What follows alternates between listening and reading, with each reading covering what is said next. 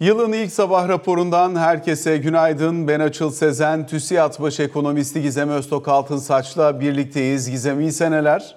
İyi seneler, günaydın. Şimdi yeni yıla başlarken aslında neler var elimizde gündem maddesi olarak? Bir çok hızlıca üzerinden geçerek başlayalım. Bugün Asya piyasalarından gelen veriler var. Özellikle dün Çin'den gelen imalat PMI verisi beklentinin bir miktar altındaydı. Ancak bugün küçük işletmelere odaklanmış olan Kaşin İmalat PMI endeksine baktığımızda onun beklentilerin aksine bir miktar yüksek geldiğini gözlemliyoruz.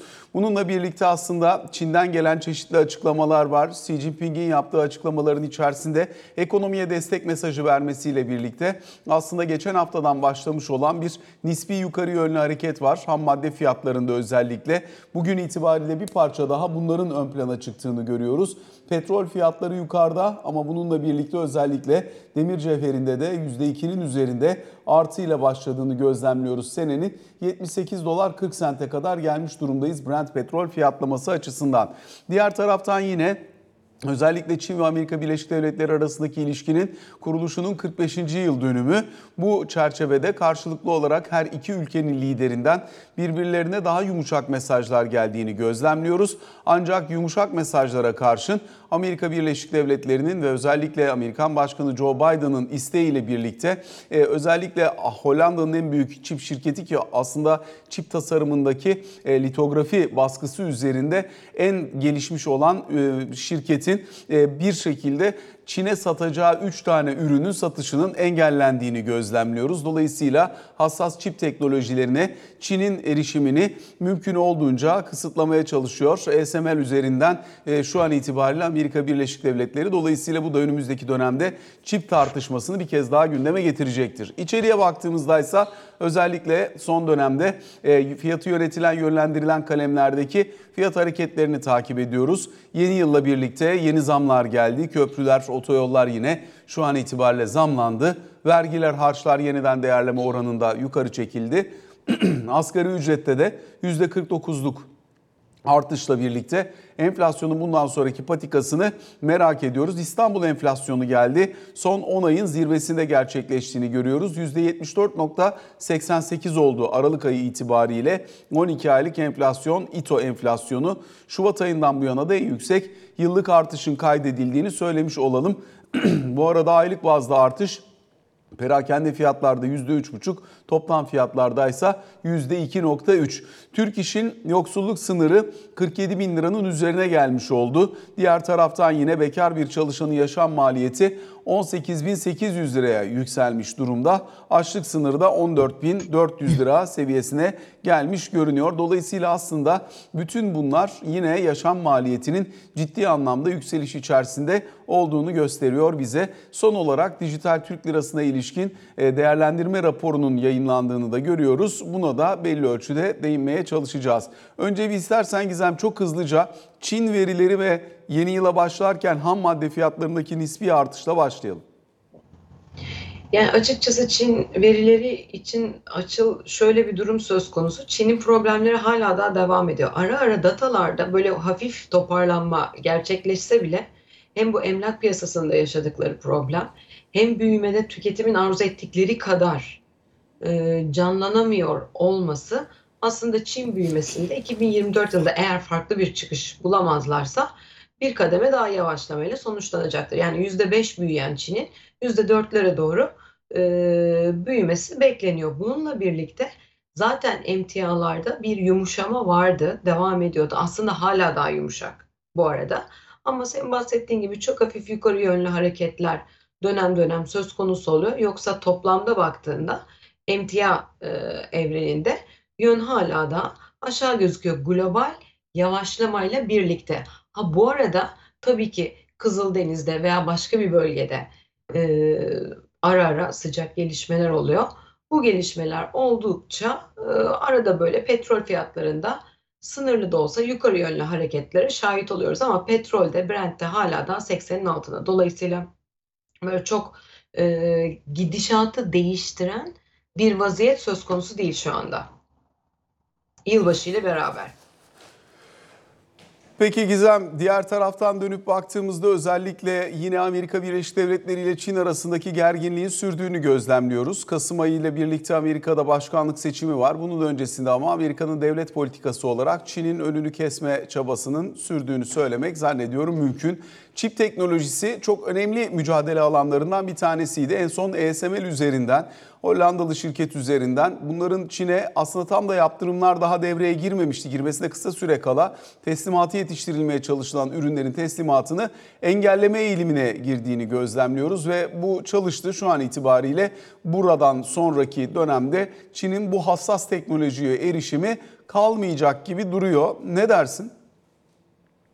Evet, ABD'nin e, Çin üzerinde yaptığı bu uygulamalar devam edecektir açıl. E, Çin ama kendisine başka yöntemler bulmaya çalışacak. Yani Çin de orada tek başına durup başıma bunlar geliyor şeklinde beklemiyor. Onun da çeşitli farklı atılımları söz konusu oluyor. Dolayısıyla gün sonunda şu değişti örneğin. Çin'in dünya ekonomisinden aldığı pay daha hızlı artarak ABD'nin yerine oynuyordu.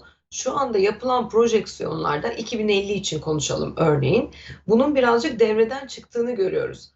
Hala da uzunca yıllar 10-15 yıl boyunca hala da ABD ekonomisinin dünyada birinci büyüklükte bir ekonomi olacağını görüyoruz. Mesela bu değişmiş durumda. ABD burada bir başarı elde etmiş gözüküyor. Çok büyük bir perspektiften bakınca ama tabii Çin ne yapıyor? Global ekonomi zaten çok böyle senkronize hareket etmeyecek. Bir fragmentasyon, bir bölünme var. Çin de orada 28 ülkeyle veya daha da fazlasıyla çeşitli açılımlarda bulunuyor. Dolayısıyla yoluna bu şekilde devam eden bir Çin olacak. Ama görünen o ki buradan kazanan bir Çin çıkmıyor. Eskiden görüşler Çin'in bu kadar kayıp vereceği yönünde değildi. Şimdi onun değiştiğini görüyoruz. Özellikle son bir yıldır, altı aydır. Diğer taraftan yine e, İran'la ilgili gelişmeler de var. İran hala nükleer görüşmelere dönme ihtimalinin bulunduğunu açıklıyor örneğin. Dolayısıyla bir tarafta yine e, Mersk'in bugün itibariyle yine Hutilerin yapmış olduğu saldırılar nedeniyle geçici bir taşıma Kızıldeniz üzerinden taşıma e, kısıtlamasına gittiğini gözlemliyoruz. Bu da petrol fiyatlarının yükselişi üzerindeki önemli etkenlerden bir tanesi.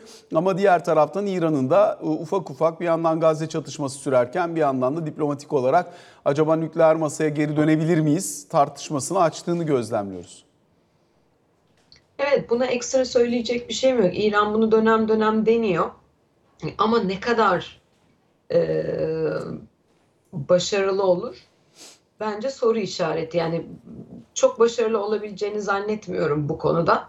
E, ama diğer bahsettiğin vaziyetlerde örneğin Kızıldeniz'e e, dair veyahut hani demin bu e, Filistin konusunda, İsrail-Filistin konusunda zaten tamamen işin içinde.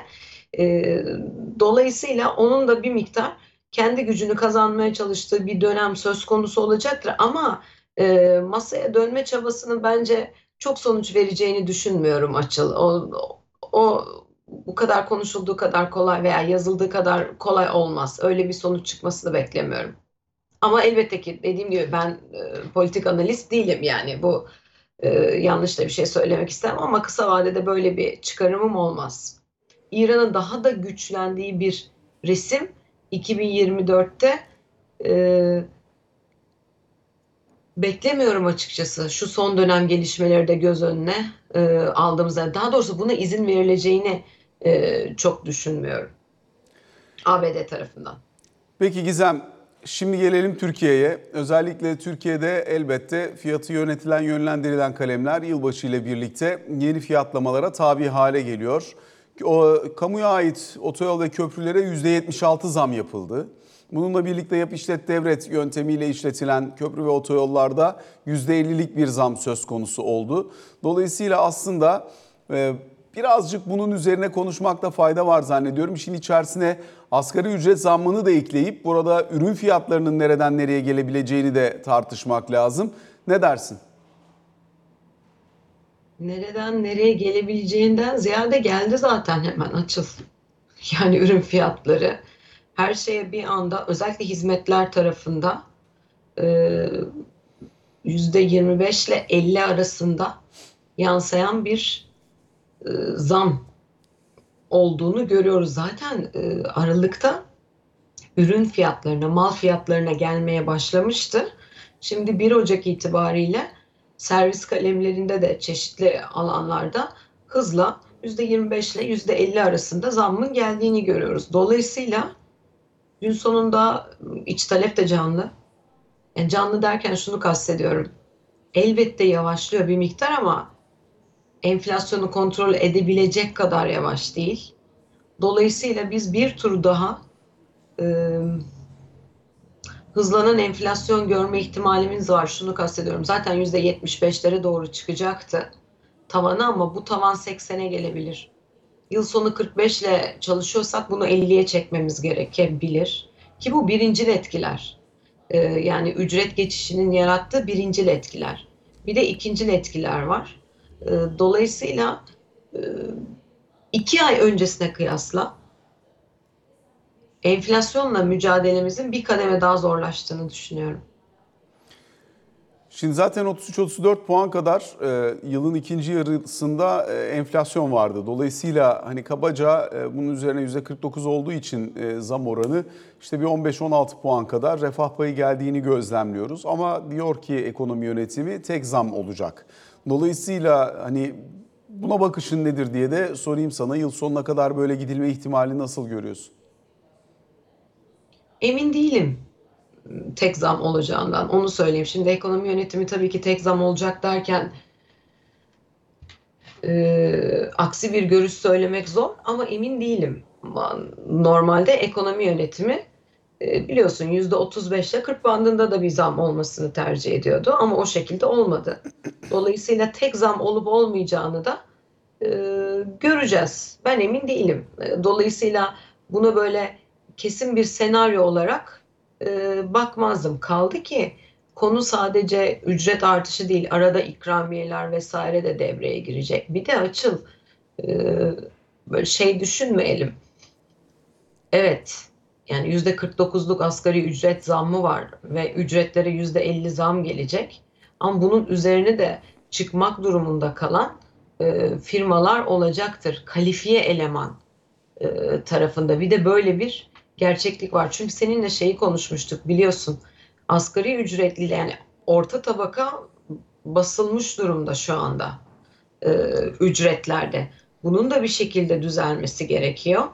E, biraz zorlu bir e, istihdam ve ücretlendirme dünyasına doğru e, ilerlediğini düşünüyorum Türkiye'nin. Yani çözülmekten ziyade vaziyet enflasyonla mücadeleden bahsediyorum. Bir miktar daha e, zora girmiş gibi duruyor açıkçası. Özellikle son 2-3 haftadır gelen zamları e, gördükten sonra da bu yorumu yapıyorum. Onu net söyleyebilirim. Nerelerde daha fazla e, hizmetler dedin ama e, hani daha fiyatlar tabii toplanmaya başlamadığı için bir şey söyleyemiyoruz ama nerelerde daha fazlasını görmeyi bekliyorsun? bir kere sağlık tarafında, daha sonrasında eğitim tarafında, onun ondan sonrasında yaza yaklaşırken ve aslında Mart sonrası dönemde restoran, otel vesairede böyle kademeli hizmet tarafını zaten çok riskli görüyorum. Zaten %90 enflasyon var yıllık orada TÜİ'nin açıkladığı rakamlarda. Orada daha fazla risk görüyorum. Ama onun dışında diğer şeylere baktığımızda da oralarda da net şekilde hani diğer ürün gruplarında da net şekilde e, sıkıntılı bir süreç var. Hemen hemen her kaleme yavaş yavaş zam geldiğini net şekilde görüyoruz açıkçası. e, net bariz bir şekilde. Peki Gizem yine e, özellikle burada bir yandan da ücretli kesimin yaşadığı gelişmeleri ve oradaki baskıyı biraz önce dile getirdin. E, ben de aktarmaya çalıştım rakamları ama yoksulluk sınırı, Türk İş'in yoksulluk sınırı 47 bin liraya ulaştı. Şimdi tabii asgari ücret 17 bin lira, yoksulluk sınırı 47 bin lira, açlık sınırı 14.431 lira. Dolayısıyla böyle bakınca hakikaten hemen hemen hiç kimsenin memnun olmadığı bir tabloyla karşı karşıyayız. Yani çalışanlar gelen zamlar olsa bile, ücret artışları olsa bile bundan e, herhangi bir şekilde refah üretemiyorlar. Sadece hayatta kalabiliyorlar. Bununla birlikte işletmeler şikayetçi.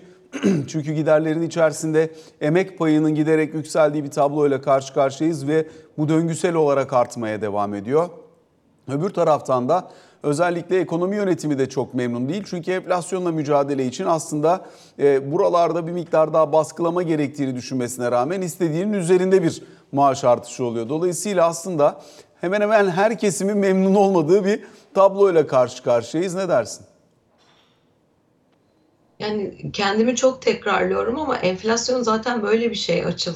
Ee, açıkçası e, bir kere refah kaybı muazzam yüksek ve bu işin bir tarafında yüzde ellilik artış refahı ne kadar geri getiriyor? O demin konuştuğumuz konuları hani baz aldığımızda sorgulanır. Çünkü her şey bir anda çok şiddetli zam gelmiş durumda.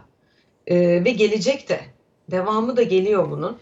Ee, dediğim gibi Aralık'ta zaten hani son iki haftada bunun başladığını görüyorduk. Ben bunu vatandaş olarak görüyorum bu arada. Hani fiyat topladığım bir analist olarak bacağıyla değil. Hani diğer kalemlerde elbette ki görüyoruz yaptığımız iş gereği ama bunu da hani ek olarak e, paylaşmakta fayda var. E işveren tarafına baktığımızda orada da zorlanma var. Çünkü onların da maliyetleri çok artmış durumda. E, emek yoğun sektörlerde herkes e, özellikle ihracatçı tarafından gözünü kura dönmüş durumda. Yani kur eğer değer, TL değer kaybetmezse e, çok daha zorlu bir sürecin e, onları beklediğinden bahsediyorlar. Bu kadar maliyet artışı varsa. E dönüyorsunuz kur değer kaybetse bu sefer enflasyonla mücadeleniz çok zora girecek. Daha da fazla zorlanacak. E, seçimlerin yaklaştığı bir dönem. E sıkılaştırma yapan bir merkez bankası var. Ve görüyoruz ki o sıkılaştırma yetmiyor. Öyle bir iç talep var ki Türkiye'de. Yani zamanında o kadar biz bunu canlandırdık ki ve aslında maalesef e, her attığımız sıkılaştırma dışındaki adım e, fiyat ücret sarmalından bahsediyorum. Bu sürece de katkı sağlıyor. Ama yapabileceğiniz de bir şey yok refah kaybı olduğu için. Dolayısıyla buradan çıkmak e, bu kadar çaba olmasına rağmen e, düşündüğümüzden daha zor olacak gibi gözüküyor ve dediğin gibi enflasyon varsa e, belki bir dönem ekonominin belli kesimleri bundan nemalanabilir ama uzun vadede hiçbir ekonomide hiçbir kesim fayda sağlayamaz ve mutlu olamaz. Dolayısıyla bugün Türkiye'nin geçtiği sürecin özeti de budur bence. Peki yine Gizem özellikle tabii son dönemde çok tartışılan konulardan bir tanesi kur korumalı mevduat. Son 2-2,5 senedir üzerinde konuşuyoruz, tartışıyoruz. Kur korumalı mevduat da geçen hafta çok önemli bir adım atıldı ve e, Merkez Bankası dedi ki yeni yılla birlikte TL bacaklı kur korumalı mevduat yapılmayacak. Bu aslında çok önemli çünkü inanış da şuydu zaten. Buradaki yatırımcı normal koşullar altında zaten TL yatırımcısıydı. Biz ihtiyaten bunlara böyle bir opsiyon verdik. O dönemin koşulları çok zorlayıcı olduğu için yeniden TL'den dövize geçişi engelleyebilmek adına. Şimdi hayat normalleşip paranın fiyatı doğru yere geldiği için biz bunu kaldırıyoruz. Ne dersin? Döviz dönüşümü evet, devam ediyor ama. Tabii tabii. KDM devam ediyor. Onu dedin değil mi? Evet evet aynen. Evet evet KDM devam ediyor. Ee, ama diğerinde zaten hani e, ara ara seninle de konuşuyorduk. Ee, var olan regülasyonların tersine çevrilmesinin söz konusu olduğunu ve Aralık sonunda bazı şeylerin tamamlanacağını seninle konuşuyorduk. Burada KKM tarafında bunun olduğunu görüyoruz. Ben e, başarılı da bir çıkış olduğunu düşünüyorum. Zaten mevduat faizi işte 3 aylıkta 48-49 bulabiliyorsunuz. Belki daha da fazla e, bulan e, mudiler vardır. Hani e, ama ortalama konuşuyorum. E, bir aylıkta da keza yüksek 45'in üzerinde bir faiz olduğunu görüyoruz piyasada. Bunun da e, aslında düz mevduat bağlamada e, etkin olduğunu, TL mevduatın total mevduat içindeki payının da artmaya devam ettiğini görüyoruz. Ben buradaki çıkışı başarılı buluyorum. Zaten çıkılması da gerekiyordu. Ee, bir dönem yapmak zorunda kaldığımız maalesef o dönem erken faiz indirip ekonominin tüm dengelerini bozduğumuz için yapmak zorunda kaldığımız bir uygulamaydı. Ee, ve kısa bir vadede de finansal piyasalarda bir nefes aldırdı ama toplamda bitmesi gereken ve yük oluşturan bir uygulama. Çıkışı da e, başarılı buluyorum. İyi, iyi bir çıkış olduğunu, e, sağlıklı bir çıkış olduğunu düşünüyorum oradan şu anda. Herhalde ekonomi yönetimi bir yerde kutlanacaksa buradaki yumuşak geçiş için kutlanabilir. Evet. Diğer tarafıyla da şunu belki eklemek lazım. Ee, Hazine ve Maliye Bakanı Mehmet Şimşek'in de açıklamaları olduğu için e, burada e, önümüzdeki dönemde büyük olasılıkla e, bu tarafta yani kur dönüşümlü mevduat tarafında da e, bir miktar e, vergi avantajının kaldırılması, azaltılması yoluyla kısmi teşviğin azaltılacağı ve böylelikle çıkış stratejisinin yeni fazına da geçileceğini anlıyoruz. Bu taraf için ne söylersin? Evet, şu ana kadar şöyle bir durum vardı. Aslında e, KDM tarafında bir miktar hala daha özendirici regülasyonlar e, vardı. Çünkü bir taraftan da buradaki e, Moody'nin oradan çıkıp dövize girmesi istenmiyordu. Dolayısıyla süreç devam etsin şeklinde bir teşvik vardı. Şimdi o teşviğin KKM tamamlandıktan sonra artık e, önümüzde ne var? KDM var. Burada hangi adımlar? Çünkü onun da bitmesi gerekiyor. Burada hangi adımlar atılabilir? Ee, ona bakıyor ekonomi yönetimi. Bu birazcık daha zor bir bacak. Çünkü diğeri TL müşterisiydi. Bu ise döviz müşterisi. Dolayısıyla bu müşterinin dövize kaçma ihtimali yüksek. Bu olmasın diye buna uygun, tabii ne kadar başarılı olur bilmiyoruz ama bu çerçevede regülasyonlar devreye sokulacaktır. Bu müşteriye yüksek TL faizi verdiğinizde de yani piyasada TL faizi 45 ise bu müşteriye 55 verdiğinizde de bu müşteri döviz almaktan vazgeçmiyor. Böyle yapışkan bir e, davranış şekli var. Katı bir davranış şekli var. Dolayısıyla çizilecek olan regülasyon da onu kırmaya yönelik olacaktır diye düşünüyorum. Olması gerekir en azından ama muhakkak ki buradan dövize kaçış olur. Şu anda nasıldı?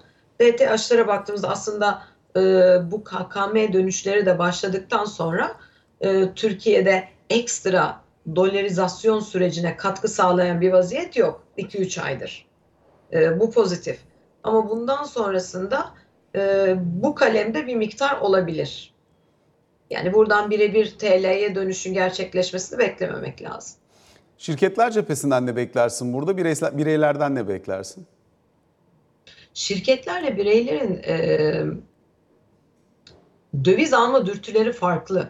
Şirketler tabii başka e, sahiplerle de alanlar var ama e, ana dürtüsü kendisinin borcu olduğu için o borcu çevirmek için e, döviz alıyor. Genel itibariyle makro bakacak olursak. Bireylerse kendilerini hece etmek için alıyor.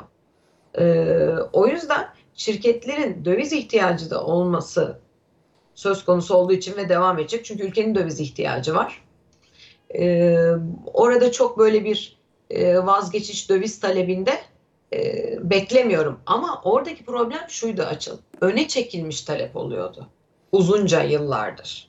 Yani 6 ay sonra ödemeniz var. Bugünden alıyorsunuz. O da doğal olarak 6 ay sonra kur artacağı içinde. Bu davranış şeklinin kırılması gerekir orada. O kırılırsa onu hala daha yani hafif hafif görüyoruz ama tam net böyle olmuştur demek zor. Onu gördüğümüzde bence o bir başarı olur net şekilde. Öne çekilmiş döviz talebinin önüne geçilirse e, kalıcı bir şekilde konuşuyorum. Ara ara oluyor. Kalıcılıktan bahsediyorum. E, şirket bacağında. Hane halkı tarafında yani bireysellerde ise e, orada açıkçası açıl şöyle bir durum var. Döviz alan eğer böyle finansal okur, okur yazarlığınız çok yoksa şunu kastediyorum. Alternatif finansal ürünlerde alternatif getirinin ne olduğuyla çok ilgilenmiyorsanız, örneğin başa baş analizi yapmıyorsanız o müşteri de dövize döner bir dönem sonra. Çünkü o kendini sürekli hece ediyor ve buna inanmış. Onu vazgeçirmek zor oluyor. Ama normalde yüzde 45'lerin üzerinde bir mevduat faizi son derece cazip. Yani bunun başa başına baktığınızda kurun çok daha yüksek yerlere gitmesi gerekiyor. O müşterinin kazanç sağlaması için. Ve bir de şunu unutmayalım. Bir tanesi garantili, faiz garantili getiri, döviz garantisiz getiri, riskli diyelim. Garantiliye sokak ağzıyla yani müşteri anlasın diye e, söylüyorum. Ötekisi riskli getiri. Dolayısıyla normalde finansal okur yazarlığınız varsa geçmeniz gereken yer faizdir burada. Ama davranış şekli çok böyle olmuyor. Başka inan- inanışlardan dolayı ve yıllardır gelen o davranış şeklinden dolayı 10 yıldır böyle davrandığınız için büyük bir kazanç sağlamışsınız. Bu müşteriyi şimdi bir anda TL'ye geçirmeniz çok zor. Peki bir başka önemli konuyla devam edelim. Özellikle Türkiye Cumhuriyet Merkez Bankası'nın uzunca bir süredir üzerine çalıştığı konulardan bir tanesi dijital Türk lirasıydı. Bununla ilgili 3 faz halinde çalışmalar gerçekleştirilmesi planlanmıştı. İlk faza dönüp baktığımız zaman da öncelikle buradaki yapının nasıl tasarlanacağına dair detayların şekillendirilmesi, kuralların, kaidelerin belirlenmesiydi. İkinci fazda artık paydaşlarla geliştirme aşamasına biraz daha fazla geçileceğini görüyoruz. Faz 1'in değerlendirme raporu yayınlanmış durumda ve burada aslına bakacak olursak e, buradaki dijital paranın bundan sonraki uygulama esaslarının ne olacağını daha net bir şekilde görme şansına sahip durumdayız. Genel anlamıyla bunu kripto varlıklarla karşılaştıranlar ya da karıştıranlar var ama bunun bu şekilde olmayacağı faz bir çalışmanın içerisinde çok net olarak açıklanmış. Dağıtık defter yapısı kullanılıyor ama herhangi bir şekilde ödeme aracı olarak kullanılmayacağı e, kripto varlıkların çok net olarak bu çalışmanın içerisine e, konulmuş. E, ödeme aracı olarak dijital Türk lirasının daha farklı bir yapı içerisinde kağıt paranın nispi olarak yerini alabilecek bir yapı sergilemesi. Aynı zamanda tek kanal üzerinden tek bir ödeme sistematiği üzerinden de tüm paydaşlarla entegrasyonunun sağlanması amaçlanmış. Profesör Doktor Hatice Karahan önderliğindeki ekiple e, uzunca bir süredir çalışılıyordu. En son Hatice Hoca ile birlikte bunun çözümü gerçekleşmiş. Dediğim gibi burada hani kripto tartışması ve bunun içerisinde çok karıştığı için senin de fikrini sormak isterim. Yani e, şimdi şöyle bakmak lazım. Dijital para dediğimiz şey üç bacaktan oluşuyor. Bunlardan bir tanesi kriptolar, bir tanesi stable coin'ler, diğeri de CBDC dediğimiz Central Bank Digital Currency. Yani Merkez Bankası dijital parası. Bunların hepsi dijital para. Dolayısıyla e, burada bahsi geçen o dijital paranın alt kırılımı olan Merkez Bankası dijital parası. E, senin de bahsettiğin gibi aslında e, ekonominin dijitalleşmesiyle de paralel olarak hemen hemen e, şu anda dünyada yaklaşık 100 Merkez Bankası bunun üzerine çalışıyor ve geçmeye çalışıyor. E, 11'i bildiğim kadarıyla zaten e, geçtiler. E, yakın bir zamanda da Çin, e, Euro bölgesi, Brezilya, e, Birleşik Krallık bunlar da geçecekler. Onlar da yavaş yavaş son aşamalarına geliyorlar. E, hep Merkez Bankası parası olarak düşünmemiz gerekiyor. Bu da onlardan bir tanesi. Yani global taraf ne yapıyorsa Türkiye'de bu konuda onu hızlı bir şekilde yapıyor ve birinci fazı da pilot çalışmayı da tamamlamış durumda. Tekrar altını çiziyorum. Kripto para bir dijital paradır ama Merkez Bankası dijital parası kripto değil. O da bir dijital para. O yüzden bu ikisini karıştırmamak lazım. İkisinin arasındaki en büyük fark Merkez Bankası dijital parası CBDC diye geçiyor. Hani çok ilgilenenler bakabilirler. Bu dijital para gene Merkez Bankası yani bir para otoritesi tarafından yönetiliyor. Ee, ve dolayısıyla centralized yani bir yerde bir regülasyona tabi ve merkezileştirilmiş durumda. Kripto bambaşka bir dünya. Ee, ekstra üzerinden geçmeme gerek yok ama bir regülasyona da tabi değil. Bir otorite kontrolünde de değil. Ee, ve merkeziyetsiz. Dolayısıyla ikisi birbirinden tamamen farklı. Ee, hatta daha da net söyleyeyim. Evet ikisi de dijital para ama biri elma biri armut. Yani yönetiliş şekilleri açısından. O yüzden karıştırmamak gerekiyor. Türkiye e, Merkez Bankası dijital parasında da bu süreci yavaş yavaş faz 1, faz 2 vesaire pilot çalışmalarını e, tamamlayarak e, bence e, iyi yönetiyor e, bu süreci. Bu neden önemli? Tabii ekonomilerin dijitalleşme boyutlarına göre bu paraya geçiş sağlanacak ve birbirini besleyen bir süreç olacak. Finansal kapsayıcılık da artacak böylece. O yüzden hemen hemen her merkez bankasının zaten dünyada 100 120 merkez bankası neredeyse çalışıyor. Her merkez bankasının gün sonunda geçmesi gereken e, ve dijital ortamda olan e, bir para birimi olarak e, görmemiz lazım. E, kesinlikle kripto ile yani kripto bambaşka bir şey karıştırılmaması gerekiyor. Zaten sen de demin e, bahsettin. Çalışmayı da son derece pozitif e, buluyorum açıkçası. Hızlı da yani iyi ilerliyor. Dünyada eşleniklerimize baktığımızda da e, Türkiye çok geride değil. E, iyi ilerliyoruz diye düşünüyorum net şekilde. Gizem çok teşekkür ediyoruz. Bu sabah bizlerle birlikte olduğun sorularımızı yanıtladığın için kısa bir aramız var. Sonrasında ikinci bölümde karşınızdayız.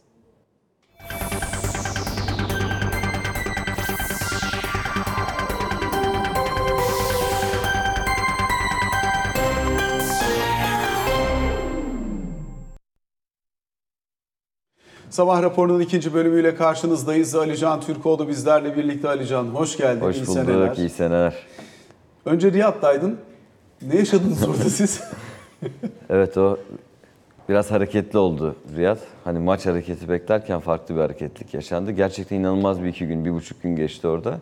Ee, hani Süper Kupa finali olacak, olmayacak, kim kazanacak derken e, kulüplerin de içinde olduğu, özellikle kulüp başkanlarının içinde olduğu ama federasyon yetkilileri ve spor bakanı da dahil olduğu çok uzun toplantılar vardı orada. Sonuçta işte maç olmadan, Süper Kupa finali olmadan e, dönüldü. Aslında uzun uzadıya konuşmak, anlatmak gerekiyor. Hani daha çok spor programlarının belki ilgisini çekecek noktadadır ama son gün yani maç günü dahil olmak üzere ya bir önceki geceden sarkan işte bir takım sıkıntılar ki kamuoyuna birçoğu yansıdı. Onların çözülmesiyle ilgili yapılan görüşmeler ve sonuçta bu görüşmelerden netice anlamama sonucu maçın gerçekleştirilmemesi e, ile sonuçlanan e, bir işte bir buçuk gün kadar bir e, süre Şimdi geçti orada. Suudi Arabistan'la aramız nasıl yani en son? Anladığım kadarıyla Çünkü bu hani aslında dostluk, kardeşlik, yeniden barışma, onun çerçevesinde işbirliğinin genişletilmesi, hani iki ülkenin ikişer takımından oluşan dörtlü turnuvayla önümüzdeki yıldan itibaren daha fazla gelir yaratacak bir yapıya kavuşturulması falan. Aslında dostluktu yani ya. Ee, Şimdi iki ülke dostlukta herhangi, herhangi bir sıkıntı olmadı gibi gözüküyor. Zaten e, son yapılan Türkiye tarafından yapılan açıklamada yani Federasyon Galatasaray ve Fenerbahçe'nin ortak imza attığı açıklamaya bakarsan sert bir açıklama yapılmadı aslında. Bir takım aksaklıklar nedeniyle ertelendiği ifadesi kullanılıyor. E tabii de hepiniz Ee, yani gördük. Ha- çok da şeker gibi davranmadılar canım zaten yani. de. Sonuç şu, e, bir federasyonun belki de kulüplerin de e, eksikliklerinden kaynaklanan, eksik bildirimlerinden kaynaklanan bazı sıkıntılar yaşanmış olabilir. Ancak şurası bir gerçek. Suudi Arabistan tarafının da herhangi bir şekilde kulüp ve ülke hassasiyetlerine ilişkin bir geri adım atmadığı da çok net karşımızdaydı. Artı zaten zaman ilerledikçe ve işte maç zamanı yaklaşıp açıklamalar üst üste gelmeye başladıktan sonra da e, Suudi Arabistan yetkililerinin de oldukça e, katı tarafta durduğunu da söylemek gerekiyor. Kastım şu, tabii ki görüşmeler devam ediyor, müzakereler devam ediyor, çözüm bulma çalışmaları devam ediyordur yetkililer arasındaki son gün içerisinde yaklaşık 4-4,5 saat boyunca Gençlik ve Spor Bakanı, Federasyon Başkanı ve iki kulüp başkanlarının olduğu dörtlü toplantı sırasında karşı tarafla yani Suudi yetkililerle görüşmeler devam etti. Ama o sırada bu katı kurallara yönelik işte pankartla girilmemesi, ısınma sırasındaki o formaların yani Atatürk fotoğraflı formaların giyilmemesiyle ilgili olarak Suudi Arabistan yetkililerinin de e, soyunma odalarında arama yaptığı, hatta soyunma odası tünellerine daha fazla güvenlik yerleştirdiği yönündeki haberlerde bizlere zaten yansımıştı beklediğimizde. Dolayısıyla o noktada artık çözüme yönelik bir e, sonucun olmayacağı kesinleşmiş gibiydi. Çünkü iki kulüp de çok net bir şekilde kararlarından geri adım atmayacaklarını dile getirdiler. Yani ısınma sırasındaki üzerinde Atatürk fotoğrafı olan formaların giyilmesi ve iki pankart işte Galatasaray'ın mutlu Türk'üm diyene Fenerbahçe'nin yurtta sulh, cihanda sulh pankartlarıyla sahaya çıkma konusu. Onun dışında İstiklal Marşı ve diğer konularla ilgili durum zaten çözülmüştü aslında. Yani İstiklal Marşı'nın okunacağı zaten federasyon tarafından da açıklandı.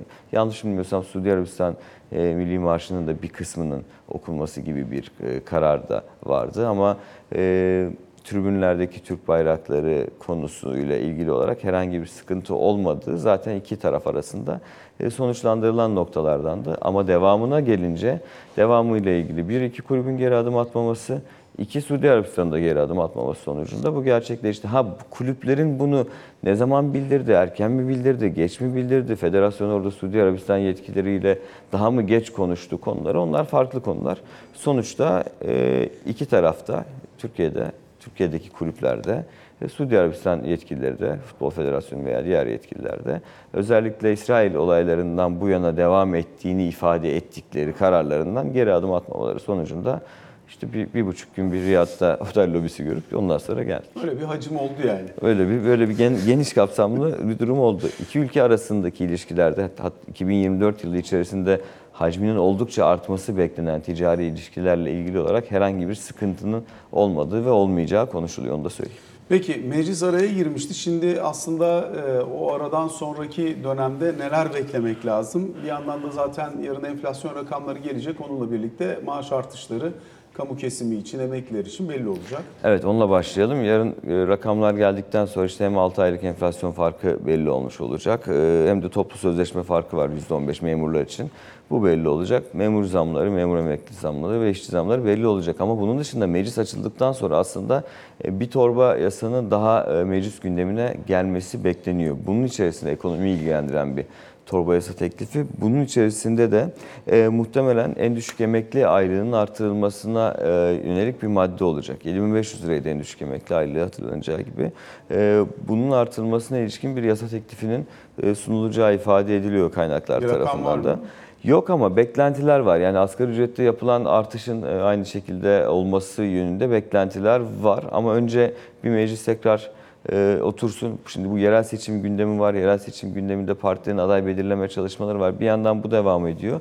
16 Ocak'ta meclis e, tekrar çalışmaya başlayacak. Muhtemelen Ocak sonu gibi e, bu sürecin tamamlanması çok hızlı bir şekilde de yasalaşıp Ocak sonundan itibaren de maaşlara yatması yönünde bir hedef olduğunu söylüyor Ankara'daki kaynaklar.